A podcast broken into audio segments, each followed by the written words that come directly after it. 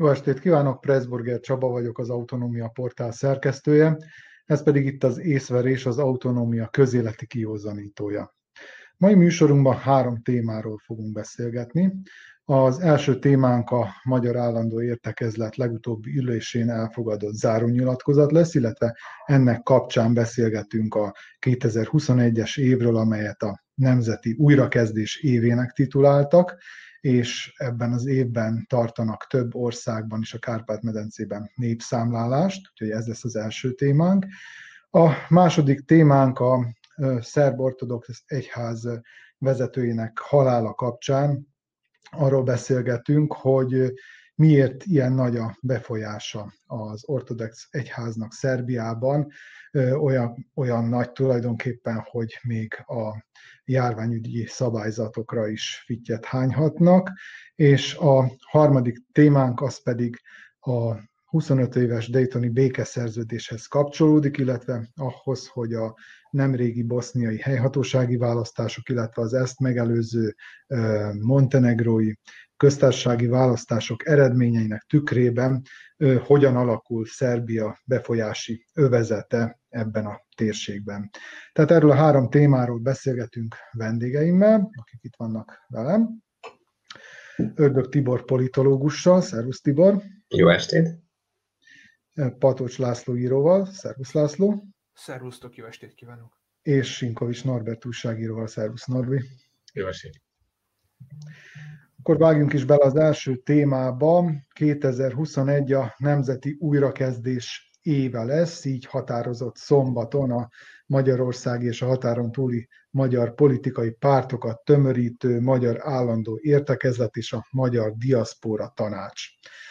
A zárónyilatkozatot teljes konszenzussal fogadták el, ez állt a sajtóhírekben, noha meg kell említenünk azt, hogy nem minden meghívott párt vett részt az online megtartott fórumon, illetve nem is kapott minden határon túli magyar politikai szervezet meghívást, ahogy ez már az utóbbi időben mondhatni lenni szokott. Önmagában az, hogy a jövő évet a Nemzeti Újrakezdés évének nevezték el, nem sokat jelent. Nyilván arra utal, hogy a Trianon utáni száz évvel is vannak magyarok a Kárpát-medencében. Az nyilatkozat úgy fogalmaz, hogy nincs a világnak egyetlen nemzete sem, amely kibírta volna azt a száz évet, amely mögöttünk, magyarok mögött áll. Bebizonyítottuk, hogy összenő, ami összetartozik.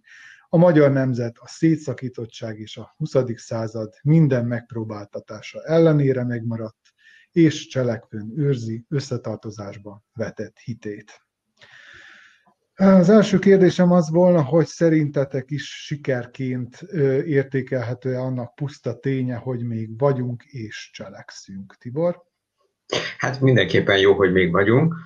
Azért sokan vitatnák szerintem ezt a száz éves visszaemlékezést, amiről hallhatunk, mert mások is azért száz évet túléltek még, itt a Kárpát-medencében is, meg Európában is. Minden esetre ennek a nyilatkozatnak is látszik, hogy leginkább retorikai vonzata van, és, és olyan általánosságokat fogalmaz meg, amelyek, amelyekkel viszonylag nehéz vitatkozni is akár, de, de mindenképpen vannak elemek, amelyek azért kiemelendőek. Utaltál már rá Csaba a bevezetőben is, hogy azért nem mindenki vett részt ezen a Máért összejövetelen.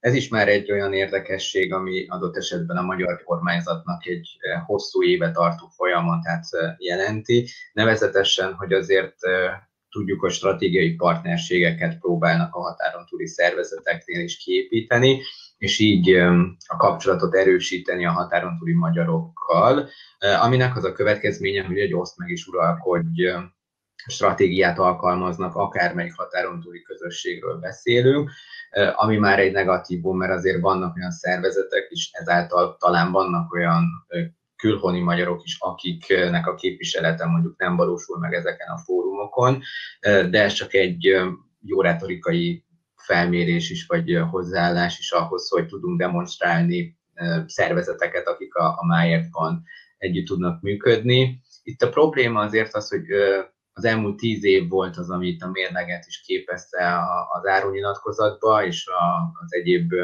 megjelent nyilatkozatok esetében is, hogy vannak olyan elemek, amik azért sikeresek, mondjuk volt egy olyan érdekes mondat is, hogy számbelileg is sikerül gyarapodni, azért ez, a határon túli területekre sem éppen igaz, sőt, ahogy majd beszél, a téma is lesz, azért a határon túli magyarság nagy arányban fogy az adott területen, és éppen az elvándorlás, vagy az anyaországba való vándorlás az, ami nagy mértékben megnőtt az elmúlt tíz évben, de emellett vannak talán sikerek is, ez is vitatható természetesen a, a különböző gazdaságfejlesztési támogatások, amelyek a határon túli területekre jut, ami egyrészt üdvözölendő, másrészt pedig az átláthatóság azért nem mindig uh, nyilvánul meg, pontosan azért, mert mások meg kizárva vannak, de ez megint a stratégiai partnerségre van felfűzve, illetve vannak olyan elemek, amik még megjelentek bennem, mint mondjuk a kulturális vonulat, hogy identitás megőrzés, a szülőföld nyelvhasználat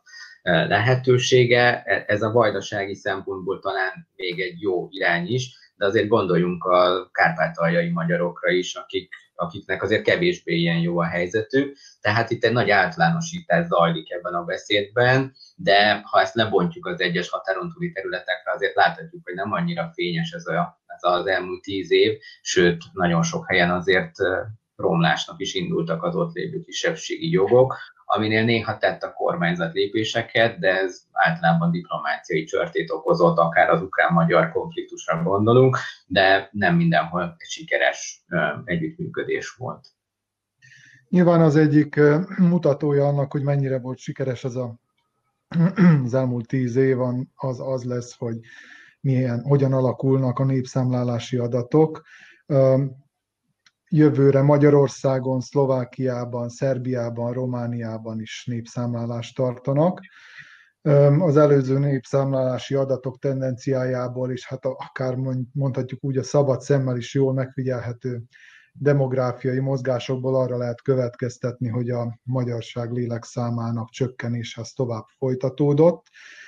Hogy csak itt néhány példát említsek, ugye a szerbiai adatokat nyilván a leginkább ismerjük, 91-ben 340 ezer körüli magyar volt Vajdaságban, 10 évvel később 2001-ben 290 ezer, majd 10 évvel később 2011-ben 251 ezer, tehát ugye először egy 50 ezres, utána pedig egy 40 ezres csökkenés volt megfigyelhető, most hát még az optimistábbak is azt mondják, hogy jó, ha 200 ezer fölött lesz ez a szám, de nagyon sokan még ennél sokkal pessimistább nézőpontot képviselnek. Mi lehet még a sikernek, vagy a kudarcnak a, a mutatója ezeken a népszámlálási adatokon túlmenően szerinted, Laci? Hát az előttem szóló összefoglalójával nagyjából maximálisan egyetértek, és csak egyetlen dologra reflektálnék, amit valószínűleg Csaba mondott a fölvezetésben, és ez a retorikai sík. A, hát tessék elolvasni a száz év magányt, és nem spoilerezem el a végét, de ne induljunk ki abból, mint egy föltételezhető jövőképből, ami a száz év úgymond magányt fogja következ, követni.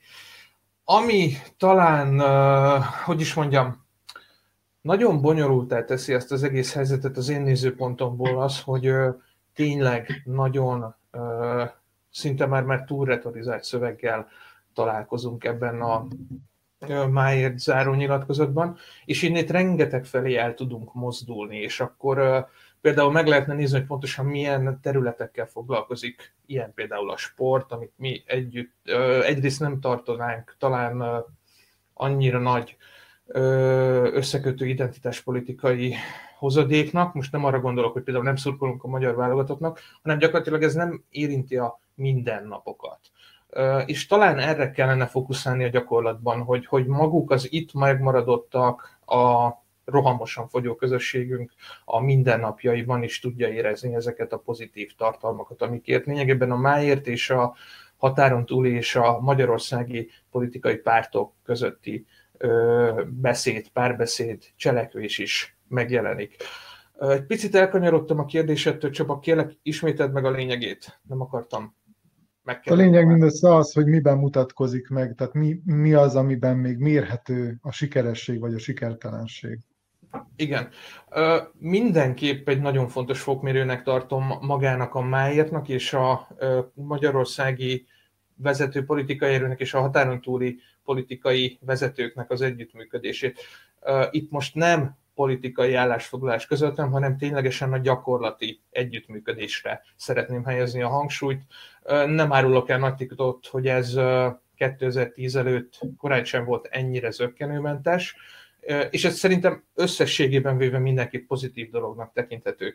Hogyha most belemegyünk az ilyen finomságokba, mint hogy például sem a vezető magyarországi politikai erő, sem pedig a határon túli régiók vezető magyar politikusai nem képviselik az adott közösség teljes egészét, akkor elgondolkodhatunk azon, hogy ez tényleg valamiféle hozadékot nyújthatná. Aztán van itt egy ilyen sík, amit mindenképp meg kellene említenünk, hogy néha-néha meg kell erőltetni magamat, hogy ne csak egyfajta ilyen táncolós, identitás megőrzős kontextusként tekintsek erre az egész májért szerveződésre, mert hogy úgy érzem, számomra lehet, hogy a többiek nem értenek velem egyet, de hogy ez is egy nagyon kiemelt, sőt talán a fókuszba kerül az évek előre haladtával és a, a határon túli magyar ö, polgárok fogyásával. Nem lenne szabad, hogy erre leredukáljuk, vagyis pontosabban redukáljuk ezt az egész történetet. Az ilyen alapvető kérdések, mint a gazdaság, fejlesztési támogatás, a különféle projektumok, azok teljes mértékben, ö, hogy is mondjam, hozadéknak tekinthetőek de hogy ismét visszakanyarodjak egy kicsit a, magára a politikai síkra, szerintem mindannyiunk számára érdemes lenne megnézni a Potápi Árpád János által tartott sajtónyilvános videófölvételt, ami ezen a májérton készült.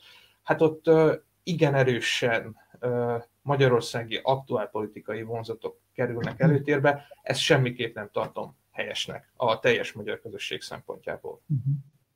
Egyébként itt az előbb ugye csak a vajdasági népszámlálási adatokat említettem, de ha megnézzük például Szlovákiában, ahol 90-es évek elején 567 ezer magyar élt, aztán 520 ezerre redukálódott a számuk, tíz évvel később, majd újabb tíz évvel később 458 ezerre, tehát talán még azt is mondható, hogy a, a vajdasági magyarságnál is arányaiban nézve is jelentős mértékben csökkent ez a szám. De akár Romániát is megnézhetjük, ahol, ahol pedig 200-200 ezerrel csökkent így 10 évente a szám, tehát 1 millió 600 ezer, 1 millió 400 ezer, és aztán 2011-ben 1 millió 200 ezer.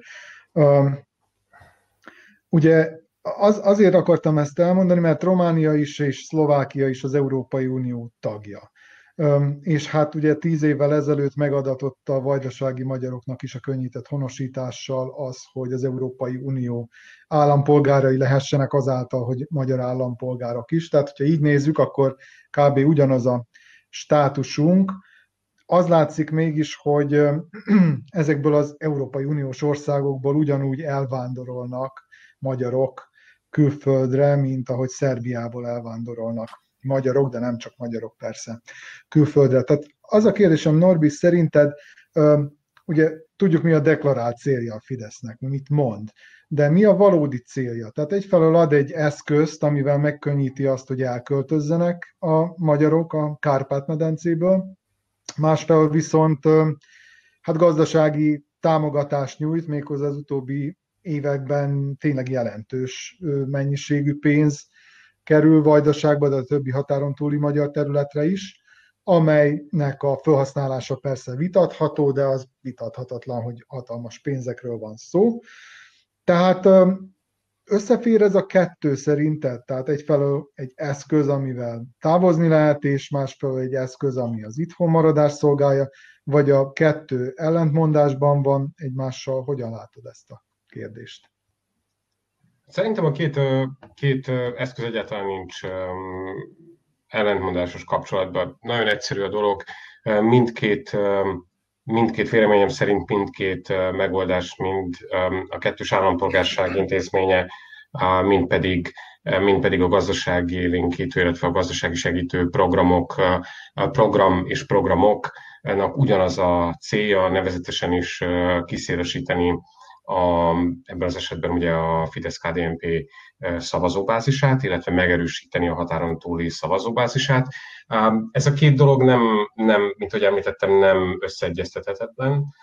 Az, az egy mellékhatása a dolognak csak, hogy mellékhatás idézőjelesen persze, hogy nagyon sokan, akik épp a kettős állampolgárságra támaszkodtak, magyarok elhagyták mind Vajdaságot, mind pedig hallottuk a, a, a régió Kárpát-medence más, más országait is. Ez a fajta, hogy mondjam, ez a népesedés, csökkenés, demográfiai adatok, negatív demográfiai adatok, ez, ez nem magyar specifikum, tehát ez nem egy olyan dolog, ami, ami kizárólagosan Magyarországra vagy a magyar közösségre érvényes, ez érvényes gyakorlatilag szinte az összes európai, európai közösségre, ez egy európai jelenség. Úgyhogy ezzel, ezzel különösebben különösebben nem kell, nem hiszem, hogy, hogy jelentősebben jelentősebben ilyen formában foglalkozni kellene, tehát hogy mit tud hozzátenni a, a magyar állam, hogy ezt megakadályozza. Megakadályozni sokan nem tudja, lassítani tudja.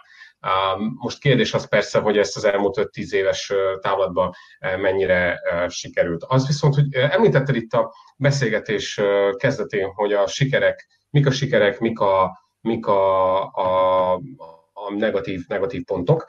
Én a vajdasági magyarok szemszögéből azt gondolom, hogy, hogy azt el kell ismernünk, és ki kell emelnünk azt az elmúlt mondjuk 5-10 évben, tehát mondjuk 2012 óta, mióta ugye szerb haladópát átvette a, a hatalmat szinte minden szinten, rögtön 2012-ben, aztán 2016-ban ugye tartományi szinten is gyakorlatilag, gyakorlatilag sikerült valahogy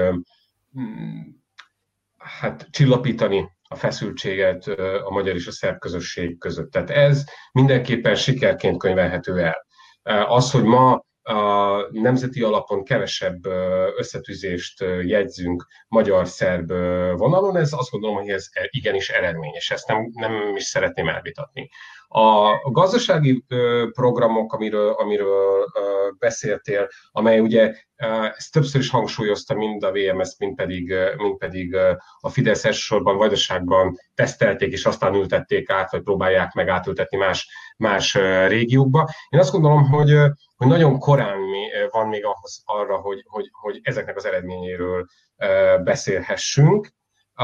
Az biztos, hogy hihetetlen mennyiségű pénz folyik be ebbe a programokba, ezekbe a programokba adófizetők, Magyar, magyarországi adófizetők pénze, és viszont nagyon, nagyon kicsi az esély arra rá, hogy hol, lehet ezt egyedül mérni, hogyan lehet ezt egyedül mérni. Ezt egyedül és kizárólag választásokon lehet mérni. Tehát ott lehet megnézni, hogy mennyire sikerült megmozgatni a közösséget, illetve tíz évente a népszavazás környékén, ugye a népszavazás idején, nem népszavazás, bocsánat, hanem népszámlálás idején, hogy hányan maradtak, hányan maradtak az adott régiben. Én, nem, én nem, tényleg nem gondolom, hogy ez, ez, ez, ez nagyon fontosnak tartok, mert ez nem magyar specifikum, hogy, hogy kevesen vagy, hogy elfogy a közösség. Ez egy európai, európai jelenség, az öreg kontinensen egyre kevesebben vannak a, vannak a közösségek, különböző közösségek, úgyhogy ezzel, ezzel nagyon nehéz mérni. Azt, amit viszont nagyon fontosnak tartok, és ez, amit, amit mondtam, hogy nagyon korán van még ahhoz, hogy mi arról beszélhessünk, hogy, hogy magyar siker, a gazdasági program, vagy hogy, vagy hogy ebből valamilyen hosszú távú stabilitásra számítunk. Én azt gondolom, hogy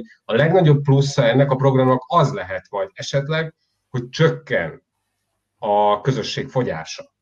Megállítani, én nem látom, hogy ezt hogyan lehet igazából, és azt gondolom, hogy ezt ők sem tudják, és ezt, hogy ez miért fontos, és hogy miért gondolom, hogy ezt, ezt sem a, például a VMS vagy sem a, nem, sem a Fidesz nem tudja egészen pontosan. Nagyon egyszerű, mert ezt a témát folyamatosan kerülik.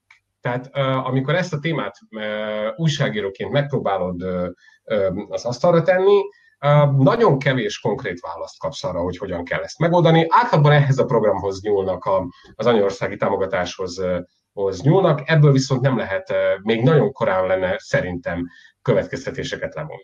Uh-huh. Tibi, említetted, hogy szeretnél a népszámlálás kérdéséhez még hozzászólni, tessék. Igen, a Norbert éppen említette is, hogy a számok tükrében, hogy mennyien megkerülik ezt a témát. Nekem két érdekes történetem van ehhez, az egyik a vajdasági, másik meg magyarországi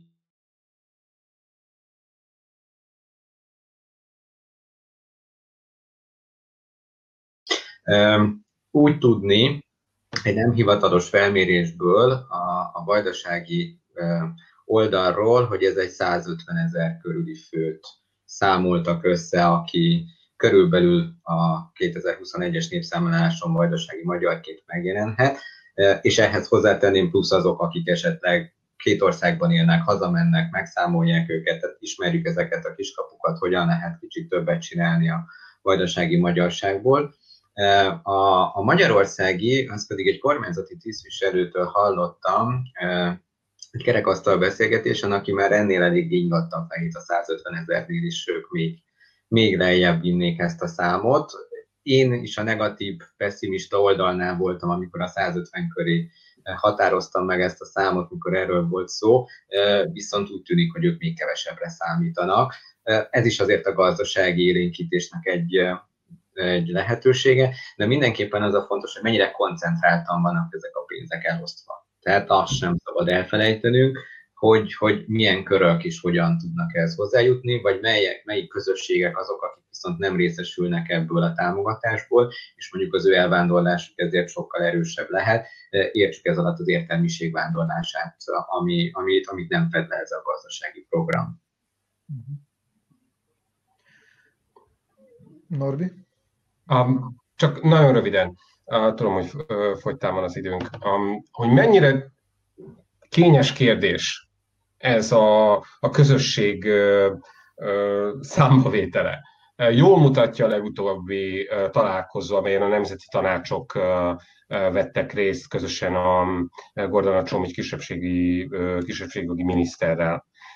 Ez volt az egyik téma, amit éppen megnyitottak, és ez volt, amit éppen Hajnal Jenő, a Magyar Nemzeti Tanács elnöke emelt ki a beszélgetés után, és azt mondta, hogy ez lesz a fő témája a következő beszélgetéseknek. Nagyon jól látszik az, amit éppen Tibor említett, hogy valószínűleg emögött már érezni lehet azt, hogy az elmúlt tíz évben jelentősen megcsappant a, a magyar közösség száma. És ez nem csak arról szól, hogy hányan vannak, hanem arról is szól, hogy mekkora politikai befolyása lesz a leg, legstabilabb vajdasági magyar pártnak, hiszen ettől függ majd az, hogy a következő időszakban meg tudják-e tartani vezető pozíciójukat, elsősorban a tartományban és azokban a, az önkormányzatokban, ahol jelenleg, jelenleg még labdába tudnak rúgni. Mhm. Miközben erről a témáról beszélgettünk, gondolom követitek a híreket, sorra érik egymást, tulajdonképpen nevezhetjük őket botrányoknak a Fidesz házatáján kezdődött ugye a Demeter Szilárdnak a jegyzetével, amelyet később visszavont, ez amikor Európát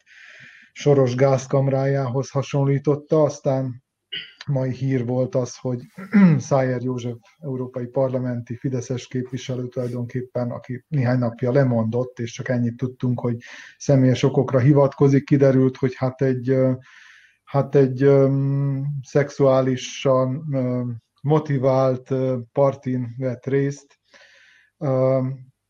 ami önmagában tulajdonképpen talán bizonyos szemszögből nem is volna baj, csak hát megszegte ezzel a gyülekezési szabályt, amit azért nem lett volna szabad. Másfelől pedig nyilván a pártjának azt az erkölcsi alapelvét, hogy egy családos ember ilyesmiben nem vesz részt. Na most félretéve ezt a dolgot, vagy akár erre is röviden reagálhattok, hogyha kívántok, de hát ugye minden esetre ezek olyan dolgok, olyan botrányok, láthattuk ezt a borkai féle botrányt tavaly, amikor lényegében ezt követően az önkormányzati választásokon a nagyobb városokban az ellenzék vette át a hatalmat, és nagyon sokan gondolják úgy, hogy itt bizony a borkai ügynek amely szintén ilyen szexuális ügy volt, bár voltak más vonatkozásai, de erre most, ebben most tényleg nem menjünk bele.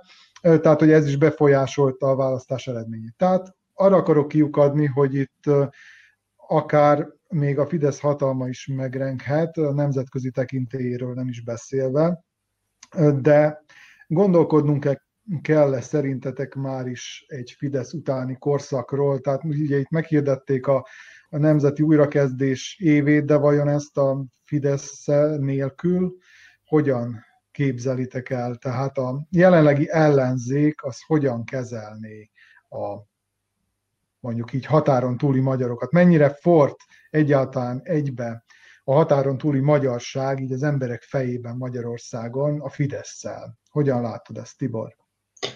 Én úgy látom, hogy ez egyébként nem pártkötődésű megoldás. Tehát a bal oldalon is megjelennek, és mondjuk számomra nagyon sokan a, a, az elutasító népszavazás után jöttek, és bármelyik oldalról, de nem értettek egyet azzal az elutasítással, ami, ami annó történt. Végül ez megváltozott a jogi keret természetesen. Én, én inkább azt látom Magyarországon, hogy van egy ilyen, ilyen általános pátosz ez iránt a határon túli magyarság irányába, de itt azért eléggé szertágaz ez a gondolatkör. Tehát én nagyon gyakran szoktam hangoztatni, hogy azért a romániai magyarság és a vajdasági magyarság között elég nagy különbséget tesznek Magyarországon is, és itt csak gondoljunk bele az autonómia kérdéskörébe, de ez különböző rendezvényeken is ugyanúgy megjelenik, ami, ami számomra nem jó dolognak vélem, mert hogy különbséget teszünk a határon túli magyarok között is adott esetben. Most azért nagyon jó kérdés, hogy mi lenne, hogyha 2022-ben már nem a Fidesz folytatna ebben a, a formációban, Valószínűleg itt egy kapcsolatok romlása lenne az, ami elindulna. Egyrészt ez politikai, másrészt pedig gazdasági vetületet is hozna magával, tehát ez a, ez a fejlesztési programok azért jó részt lecsökkennének, kevésbé jelennének meg. Talán egy másik irány lehetne az, ami az Európai Unión belüli együttműködést jelenteni, akár Románia, akár Szlovákia esetében, hogy így próbálnának meg segíteni a, az ottani határon túli magyarokkal, és akár ezt lehetne Szerbiára is érteni, hogy a csatlakozás folyamán a kisebbségek további támogatása valósulna meg, ahelyett, hogy ilyen direkt támogatásban részesülnének, mert azért az is megszakadna mondjuk, ami a VMS és a Fidesz közötti évtizedes, vagy akár régebbi kapcsolatot is jelenti. Azért ebben egy más, akár egy baloldali, vagy akár egy liberális többség kevésbé tudna a VMS-tel adott esetben együttműködni, amikor viszont a tíz évben kiemelték már ezt az egy pártot a, a többi 5-6 közül. Nehéz lenne új stratégiai partnereket találni, de valószínűleg azért az alkalmazkodás az megvan mindegyik pártban, úgyhogy a túlélés érdekében szerintem vajdaságban is egy jó kapcsolatot ki tudnának alakítani még a mostani vezetés részéről is. Uh-huh. Laci, akkor téged is hasonló képpen erről a kérdésről kérdezlek, tehát a jelenlegi botrányok tükrében el tudod-e képzelni azt, hogy, hogy itt már valóban arról kellene gondolkodnunk, hogy a Kárpát-medencei magyarságnak a, a, az újrakezdése úgymond már a Fidesz nélkül fog történni, illetve hogy ez, ez milyen lenne a Fidesz nélkül, egyáltalán lehetséges-e itt a Fidesz nemzeti retorikáján kívül bármilyen olyan retorikát találni, amely itt érvényes lehet. Mindenképp az elmúlt két napra való reflektálással kezdeném, és csak annyit mondanék, hogy édesapám kiváló csatornakészítő, Zentán az egyik legjobb. Tehát ha bárkinek ilyen jellegű problémája van, nyugodtan keressenek meg, tudunk segíteni. Komolyra fordítva a szót, ha megengeded előbb erre az elmúlt három nagyon terhelt napra szeretnék mondjuk három mondatot vecsérelni, és utána rátérnék a lehetséges jövő perspektívákra teljesen bizonyos vagyok abban, hogy nem ez a két egyenként és önmagában is ormótlan botrány a Fidesz világképében belül értelmezve fogja megdönteni esetlegesen a Fidesz hatalmát, és mondjuk egyik napról a másikra szétzilálni azt a, hát most már tíz, de hogyha Simicska éret is beleszámítjuk, akkor több mint tíz éven át nagyon ö, nagy tehetséggel, és tényleg a legapróbb részletekig kiépített strukturális hatalmat és a hatalom megtartását hozta össze. Ez, ez nem fog eldőlni ebben a két napban. Erkölcsi síkon viszont a Demeter féle nem tudom minek nevezni, és hát ez a mai Szájer ügy is nagyon el kellene, hogy gondolkodtassa egyrészt a Fideszt, másrészt pedig a, úgy általánosságban a közösséget is, mert egyik ügy és a másik ügy is totálisan más világot ábrázol, mint ami a Fidesz fő narratívájában szerepel hazai és nemzetközi külpolitikai síkon is, tehát hogy ez a két dolog, ez őrületesen nagy. Nagyon jókat szórakozhatunk ezeken a történeteken, de igazából sírnunk kéne mind a Szájár történeten, mind a Demeter történeten is. A Demeternek van még ugye egy szála, hogy ő is Erdélyből jött, és nagyon könnyen megtörténhet, hogy az úgymond értelmiségi réteg valamilyen szempontból Demeterrel egyenlíti ki a határon túli magyarságot, de hát gondolom ezt is a közönségünknek se kell magyarázni, hogy ez blödség volna. Az újrakezdés éve és a Fidesz abban bízom, hogy a határon túli, és inkább mondjuk így, hogy a vajdasági magyar politika magyarországi kommunikációjáról kialakított képünk mögött van még valami más is, mert hogyha tényleg stratégiában és tényleg hosszú távon és a megmaradásunkért dolgozunk, akkor szerintem egyetlen egy politikai párt, még a Vajdasági Magyar Szövetség sem engedi meg, hogy legalább a legalapvetőbb kommunikációs csatornákat kiépítse a, a mostani magyarországi ellenzékkel, de hogyha jól tudom, például Vajdasági Magyar városok testvértelepülésein is megtörtént ez a hatalom átvétel ellenzéki részről. Talán ez adott egy löketet a későbbi esetleges alakulásnak.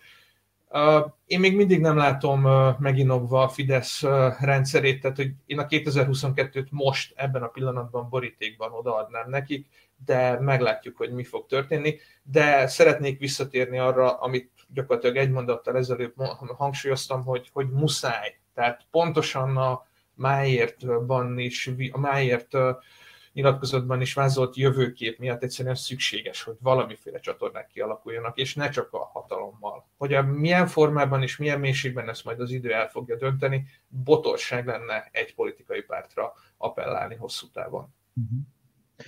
Ja, akkor lépjünk is tovább, nézzük a második témánkat. Koronavírus fertőzés következtében november 20-án elhunyt Irinei, vagy ahogy még mondják, Iréneus pátriárka, a szerb pravoszláv egyház feje, és a szekuláris Szerbiában azonnal háromnapos gyászt rendeztek, majd a híveknek megengedték, hogy minden érvényes járványügyi rendelkezést megszegve gyülekezzenek a halott pátriárka ravatalánál, és az üvegkoporsóra hintett csókkal róják le kegyeletüket egyházuk vezetője előtt. Hiába szörnyűködött ezen az ellenzéki sajtó és a közösségi hálók népe, a hatalom néma maradt. Norbis, szerinted, vagyis te hogyan látod, mitől ekkora befolyása a szerb pravoszláv egyháznak Szerbiában, és tehát, hogy, hogy még tulajdonképpen az állami intézkedéseket is nyugodtan áthághatják mindenféle következmények nélkül. Ez egy nagyon, egy nagyon komplex, komplex dolog. Tehát a, a szerb egyház, a szerb ortodox egyház nagyon különleges helyzetben van. Egyrészt azért, mert a nemzethez közvetlenül kötött, kötött intézményről van szó. Ez az első elem. A második eleme, ne felejtjük el, hogy ez nem újdonság, hogy a, az ortodox szerb ortodox egyháznak ekkora szerepe van a, a közéletben. Emlékeztetlek benneteket, hogy a 90-es évek során is egyike a kulcsjátékosoknak, egyike volt a kulcsjátékosoknak, mind a, mind a polgárháború idején, mind pedig Milosevic távozásá, távozásakor. Egyebek mellett ugye 2000-től folyamatosan, tehát az úgynevezett rendszerváltás után is folyamatosan minden egyes kormány igyekezett jó kapcsolatot föntartani, föntartani az egyházzal, azért, mert egy nagyon erős mobilizációs ereje van a, a, az egyháznak, ez az egyik része. A másik, másik nagyon fontos dolog az, hogy valahol az egyház sorsa és az egyház kérdése, szerb pravoszláv egyház, ortodox egyház kérdése összekötődik Koszovó kérdésével is. Tehát valahol azt gondolom, hogy lényegesebb változás Belgrád-Pristina vonalon nehezen képzelhető el valamiféle egyházi jóváhagyás nélkül. Ez lehet, hogy furcsán hangzik, amikor azt mondjuk, hogy világi hatalomról beszélünk, és itt ezt mellőzni kellene, de a gyakorlatban és az alkotmányra támaszkodni, de gyakorlatban ez nem így működik. Tehát gyakorlatban ez úgy működik, és ezt, ezt látjuk, hogy igenis a, a, szerb egyház nagyon-nagyon komoly befolyással bír ezen a téren. Tehát elsősorban ezt a két, két elemet emelném ki. Mind a politikai, tehát ez nem egy, nem egy új dolog, 90-es évek óta, óta ezzel foglalkozni kell, a másik dolog pedig ugye a, a Koszovó kérdése, amely folyamatosan aduászként jelenik meg az egyház és az állam kapcsolata, kapcsolata között. Vagy kapcsolatát. Úgyhogy ez, ezt szem előtt kell tartani. Ami a, a járványügyi előírások megszegését illetén, én azt gondolom, hogy itt a fő, a fő mozzanat elsősorban um, a, megint csak ez a politikai, politikai nyomás és a politikai súlyát, súlyát mutatja az egyháznak. Tehát itt nem arról beszélünk, hogy, hogy nem szerették volna ugye megzavarni a gyászoló közösséget, arról van szó, hogy ennek milyen hosszú távú vagy középtávú politikai hatása lenne. Azt is figyeljük meg, és ez nagyon fontos kiemelni, hogy hogyan viselkedett a, a pravoszláv egyház, vagy hogyan viselkedik a pravoszláv egyház legjelentősebb hányada, tehát a, a papságról beszélve, egyáltalán nem hordanak maszkot. Nem tudom, hogy láttátok-e, a, láttátok-e a, a, vagy próbáltatok-e követni hogy a, a nyilvános szereplésüket. Tehát mind a temetésektől, mind pedig egyéb más összevetelektől, egyházi vagy, vagy, vagy, vagy vallási gyülekezetek. Tehát nem hordanak maszkot. Ez egy nagyon fontos üzenet. Tehát ez, ez nem úgy van, hogy most én fölébredtem, és mától nem hordok. Nagyon-nagyon, nagyon-nagyon érdekes ez a, ez a jelenség. Én próbáltam beszélni néhány egyébként néhány egyházhoz közel álló um, személlyel, és megpróbáltam megerősítést kapni erre, a, erre az én tézisemre, hogy hát hogy ez egy ilyen közös hogy mondjam, ez egy, egy, egy ilyen, ilyen, ilyen közös, közös politikája az egyháznak. A hallgatások nekem sokkal többet mondtak, mint a megerősítésük. Tehát én azt gondolom, hogy ez egy nagyon fontos dolog, és mindaddig, amíg ne feledjük, tehát folyamatosan ezt, ezt az erősen jobboldali politikát támogatja, támogatja a, az egyház, tehát nem azt mondja, hogy üljünk le és beszélgessünk, hanem azt mondja, hogy aki erről lemond az árul. Tehát ez nem ugyanaz az üzenetet, ez nem a béke jobb, béke jobb üzenete, és ez az, amivel, amivel számolnia kell a mindenkori hatalomnak. Teljesen mindegy, hogy, hogy a szert haladó pártról beszélünk, vagy a korábbi demokrata pártról, vagy bármely más jövőbeli, jövőbeli formációról. Igen, hát ugye ne felejtsük el, hogy azért az egyház befolyása az valóban nem most kezdődött, illetve nem volt különösebb megszakítás sem a 90-es évek és mondjuk 2012 között, hiszen hát a demokrata párt is igyekezett azért elég jó viszonyt ápolni a szerb egyházzal. Ne haragudj, csak, csak még egy dolgot, még egy dolgot csak hozzáadnék, hogy mennyire, mennyire, tehát az, amikor mi a, mi a demokrata párti ö, ö, éráról beszélgetünk, vagy gondolkodunk. Ne feledjük el, hogy éppen a Demokrata Párt eh, idején vezették be választható tárgyként a hittant az iskolákba, hitoktatást a polgári nevelés mellett. Tehát ez is már akkor eh, megmutatta az egyház súlyát, hiszen a kormány oktatási politikájába közvetlenül belenyúlt. Közvetlenül belenyúlt. Ja, hát na ezzel kapcsolatban, igen, nyilván vannak ezzel kapcsolatban különböző álláspontok, hogy ez valamiféle adok-kapok volt, az egyik engedett ebben, a másik abban, de a lényeg az tényleg, hogy a Demokrata Párt idején is ö, erőteljes befolyása volt a, az egyháznak, tehát ez nem valami újdonság, de igazából az, az volna most a kérdésem, Tibor, hozzá szerinted itt most ki tart kit sakban? Tehát a, a szerb pravoszláv egyház az államot, vagy az állam a szerb pravoszláv egyházat, vagy ez valamiféle szimbiózis a kettő között, vagy azért megvan itt, hogy ki az úr házban.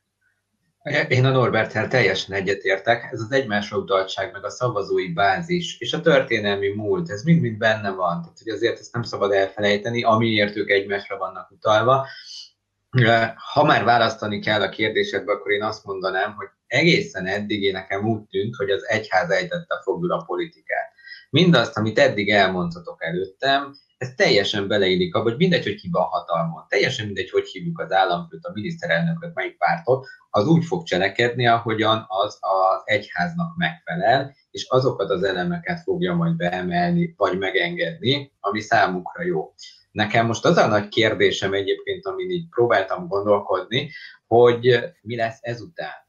Lesz-e a, akár a haladó pártnak esélye beleszólni abba az utódlásba, ami most elindulhat, és akár egy hozzájuk közelebb álló személy kerülhet a hatalomra, értve ez alatt, hogy akár egy mérsékeltebb politikát folytató egyházvezető lesz, aki hatalomra kerül, és akkor itt már Koszovó kérdésében, de számos más kérdésben is akár egy vagy kevésbé megnyilvánuló, vagy egy mérsékeltebben megnyilvánuló egyházvezetővel a a, a vallási közösség is adott esetben elkezdhet változni, vagy nem, és teljesen függetlenül egy hasonló, ugyanez az irány lesz az, ami továbbra is menni fog, akkor viszont továbbra is ez a foggyulejtés ez megtörténik, és pont Koszovó kérdésében fog ez nagyon nehezen előjönni, mert hogy az egyház az mind folyamatosan napirenden tartja és tematizálja is ezt a kérdést.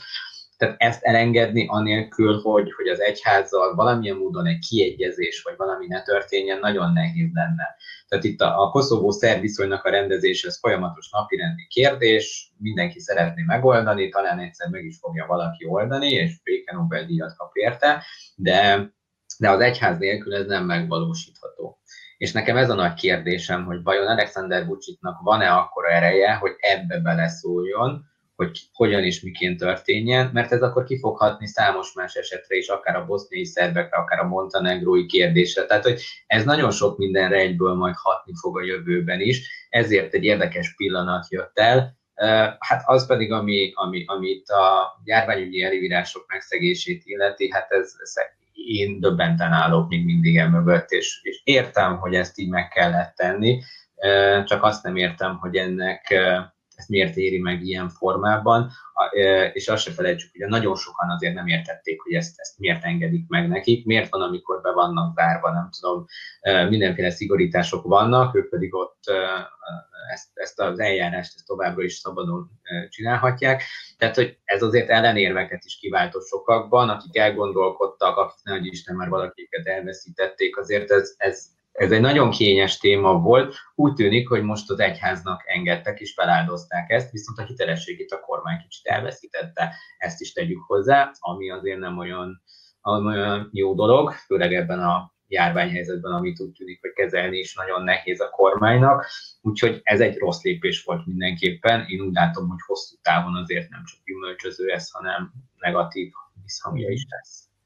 Laci, te hogy látod? Érdekes, amit Tibor felvetett, hogy Koszovó kapcsán, már hogyha föltételezzük persze, hogy a Vucic rezsim el szeretné engedni Koszovót, akkor nyilván jobban megfelelne neki az, hogy egy mondjuk így liberálisabb irányvonal kerekedjen felül, és nem mondjuk a az Irineit Bulovics nevében filmjelzett ultraortodox.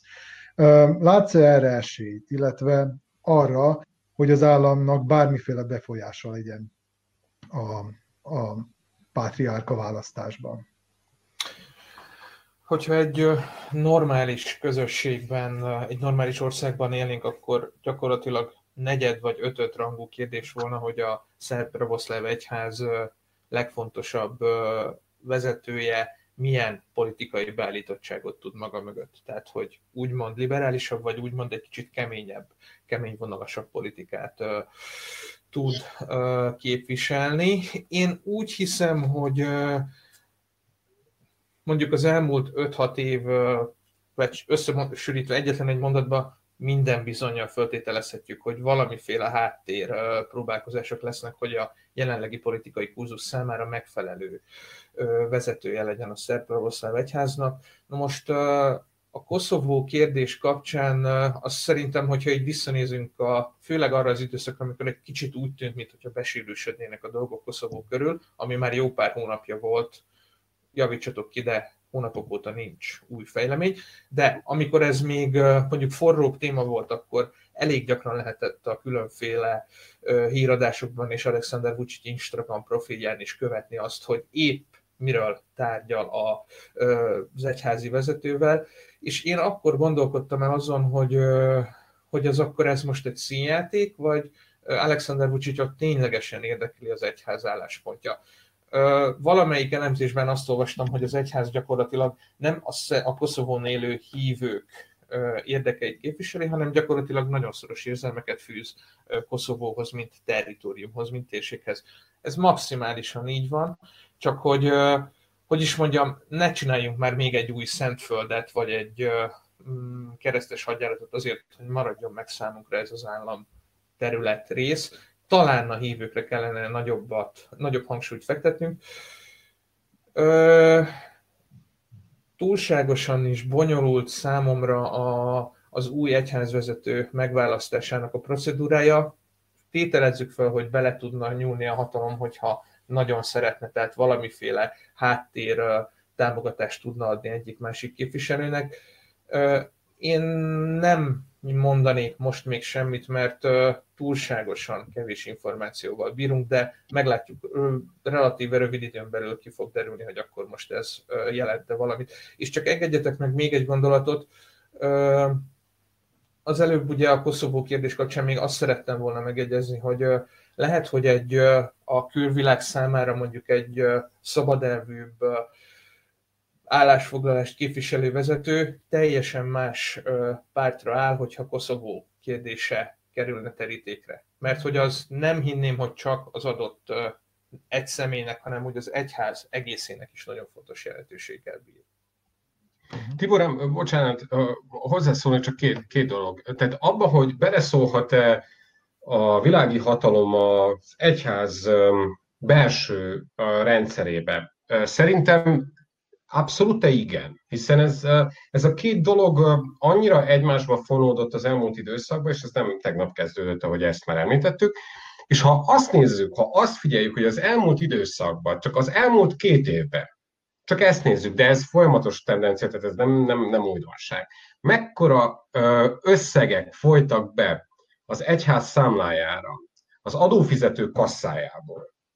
Azt gondolom, hogy ez semmi más, mint a, egész egyszerűen hatalomvásárlás valamilyen formában, vagy, vagy nevezzük a erődemonstrációnak, vagy nevezzük akárhogy akarjátok. A legfontosabb dolog az, hogy ezért valamit cserébe vár az aktuális politikai hatalom. Ez teljesen biztos, és ez, ez teljesen, teljesen világos. A Tibor említette, Tibor említette ezt, hogy az, hogy ki lesz majd a, az új pátriárka, ugye ez, ez milyen hatással lesz majd a, a belső dolgokra, meg hogy ugye Szerb, Szerbián kívül is milyen lecsengés lesz. Ezek kulcsfontosság, hiszen ne felejtjük el, láttuk, hogy, hogy Montenegróban hogyan nézett ki a, a hatalom és a, a szerb pravoszláv egyház viszonya. Azt is látjuk, hogy Boszniában mekkora súlya, súlya rendelkezik a szerb pravoszláv egyház. Tehát ez egy igenis nagyon-nagyon fontos a külpolitikai eszköz. Tehát szerb pravoszláv egyház igenis fontos külpolitikai eszköz a mindenkori belgrádi hatalom kezébe. Tehát az, hogy hogyan um, viszonyul majd a montenegrói, a boszniai történésekhez a szerb közösség, illetve a szerb egyház nagyban függ majd attól, hogy Belgrád milyen üzenetet fogalmaz meg. Tehát ezt, ezt azért ne tegyük, nem szabad, nem szabad elfelejtenünk, és, ez, és ezt nagyon, jó, nagyon jól láttuk az elmúlt időszakban, különböző példákon, hogy ez mekkora, mekkora mekkora jelentőséget hordoz ez a kérdés. Tehát ez nem, hogy említettük, ez nem csak, ez nem csak arról szól, hogy ki fog ülni a, a, a, ki lesz az új pátriák, és kivezeti majd a, a, az egyházi szellemi, szellemi történéseket, nem arról szól, hogy milyen külpolitikai lecsapódása lesz majd ennek a történetnek. Akkor folytassuk is szerintem ezen a nyomvonalon.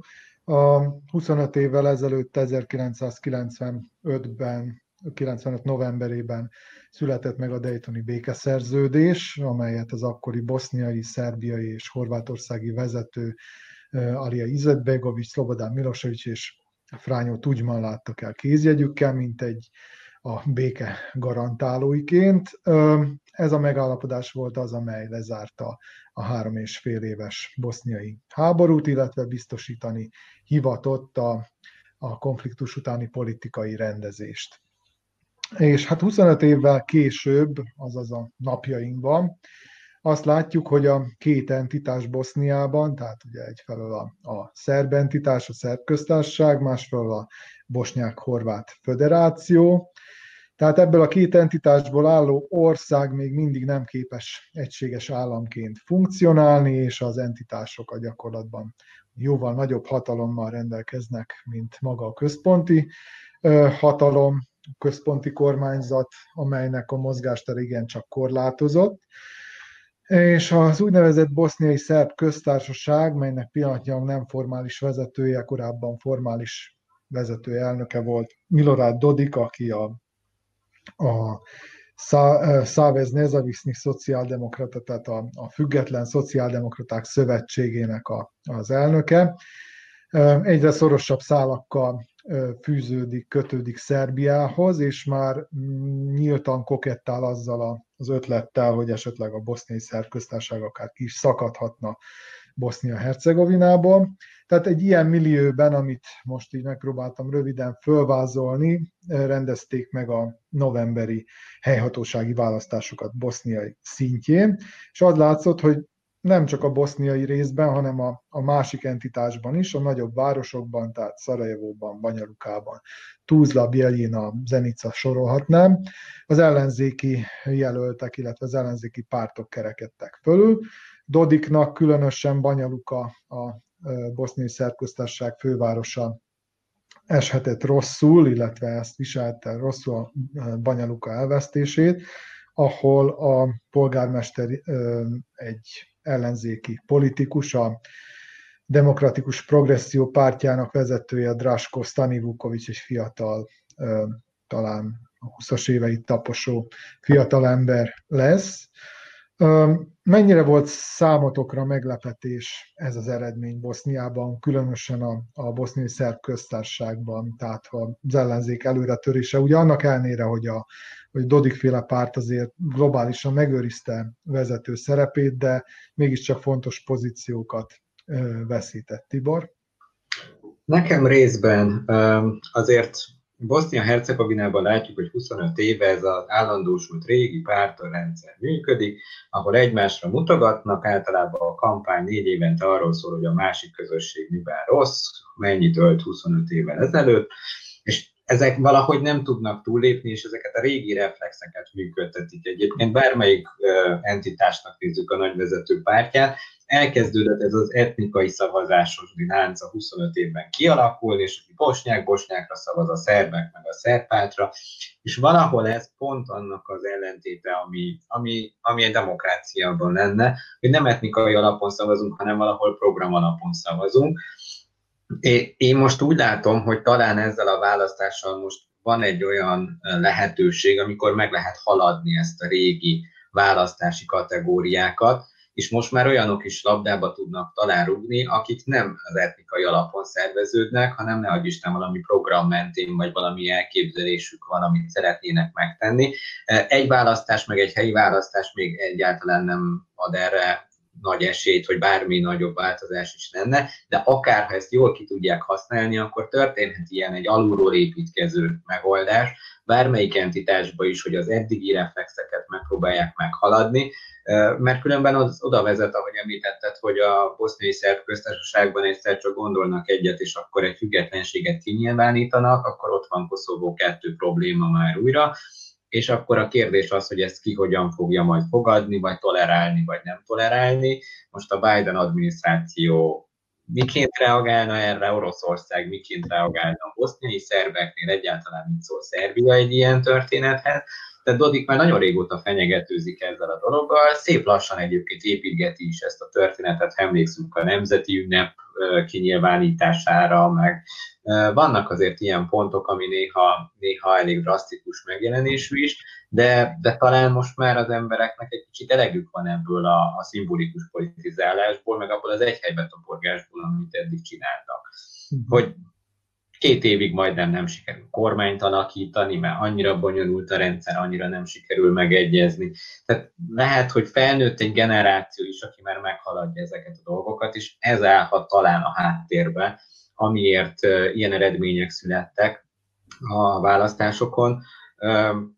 Nekem ilyen érdekesség volt pont Banyaluka, hogy azért még van remény talán a szabad, szabad választásokra, hogyha ezt is sikerült megcsinálni, és nem a, a kormányzó pártnak a jelöltje nyert, talán akkor még van remény is a, a boszniai választásokon, hogy, hogy valami demokrácia felé mozduljunk el. A, a nagy kérdés az, hogy ezt megtartják-e, vagy visszasüllyedünk megint, és akkor folytatódik az eddigi játék. Az első interjúi alapján ez a fiatal politikus, akit említettünk, tehát Drasko Stanivukovics egy, hát mondjuk így polgári liberális európér politikusnak mutatta magát, ha bár bizonyos tekintetben kiütköztek a nacionalista elemek is a, a mondataiból, tehát például Srebrenicát őt sem ismeri el genocidiumnak, de ugyanakkor viszont Boszniát tartja hazájának, vagy legalábbis a, a Bosznia-Hercegovinát úgy emlegeti, mint azt az országot, amelyet ő építeni szeretne. Laci, szerinted ez mennyire utal arra, hogy talán van esély arra, hogy, hogy ezek az etnikai határvonalak valami módon lebomlanak Boszniában, de hogy akár ennek egy kivetülése is lesz a, a szélesebben vett régióra. Mennyire tartod ezt reálisnak? Én nagyon bízom a jövőben, és gondolom az egész Balkán, de Európa számára is jó volna, hogyha a Daytoni szerződésre végre valahára egyszer ténylegesen pont kerülne a szó gyakorlati értelmében. Tehát, hogy mindazt maguk mögött tudná az ottani közösség, amit ez az egész elmúlt cirka 30 év jelentett. Ennek szerintem ma a legnagyobb akadálya egy Milorad Dodik nevű úriember, aki hát tekintélyelvű és gyakorlatilag a zsarolásoktól sem mentes politikát épített ki az elmúlt évtizedekben gondoljatok csak bele a, mit tudom én, csak a Banyalukára tett utolsó idézetére, és akkor majd pontosan értitek, hogy mire gondolok. Ez a Stani Vukovic pedig külső szemlélőként mondjuk szimpatikusnak is tűnhet az emberek nagy részére. Jobban utána kellene menni ennek a, az általad is említett, és szerintem is részben problémás kijelentéseknek, szerintem erre most nincs időnk többen is úgy látják, hogy megtörténhet ez a csoda, hogy Dodik végül ténylegesen elveszíti ezt a hatalmat, és ha valaki meg tudja ezt csinálni az adott keretek között, akkor az Stani Vukovic lesz. Nincs háborús módja. Ez is egy nyugodtabb, egy barátibb, egy emberibb, és a nemzetek tényleges valamiféle szerves egységé fejlődése irányába mutat. Uh-huh. Norbi, kérlek csak röviden, hogyha lehet.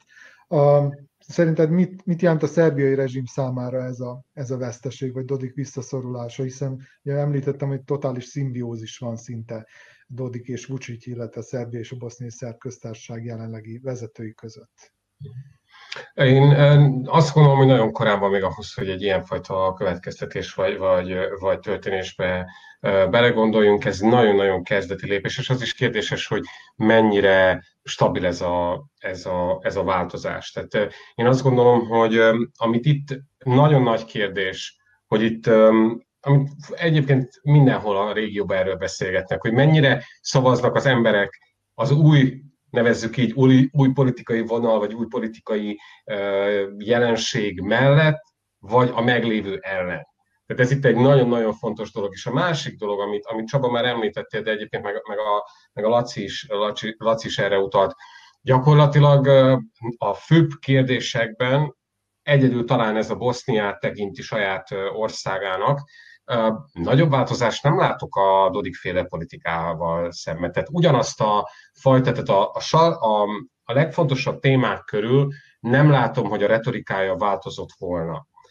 Arról beszélhetünk lehet, hogy a, a fogalmazunk így, hogy a nacionalista, az erősen nacionalista beállítottságú Dodiktól egy fél fokkal elmozdultunk a nacionalista beállítottságú Stadi Vukovichoz. És hát Még ez is nagyon korán van, hogy ezt a, ezt a következtetést levonjuk, de én azt gondolom, hogy ennek a történésnek Banyaluka, vagy egyéb más történésekhez képest nagyon-nagyon korán van még ahhoz, hogy arról beszéljünk, hogy ez bármi módon is megváltoztatja majd Vucic-Dodik viszonyát, vagy, vagy a boszniai szerb köztársaság és Szerbia viszonyát. Arról nem is beszélve, hogy Dodik is egy viszonylag liberális politikusként kezdte, aztán hová jutott. Így van. Köszönöm szépen, hogy itt voltatok, ez volt az észverés 20. adása. Ezt a műsort megnézhetik itt a második nyilvánosságon, az Autonómián és a Maglocsisztácson, a Facebookon, és holnaptól pedig a YouTube csatornánkon is elérhető lesz, és mostantól a műsorunkat podcaston is hallgathatják. A népszerű podcast csatornákon megtalálják az észverést, úgyhogy iratkozzanak fel a csatornáinkra, nézzék, hallgassák a műsorainkat, egy hét múlva találkozunk a viszontlátásra. thank you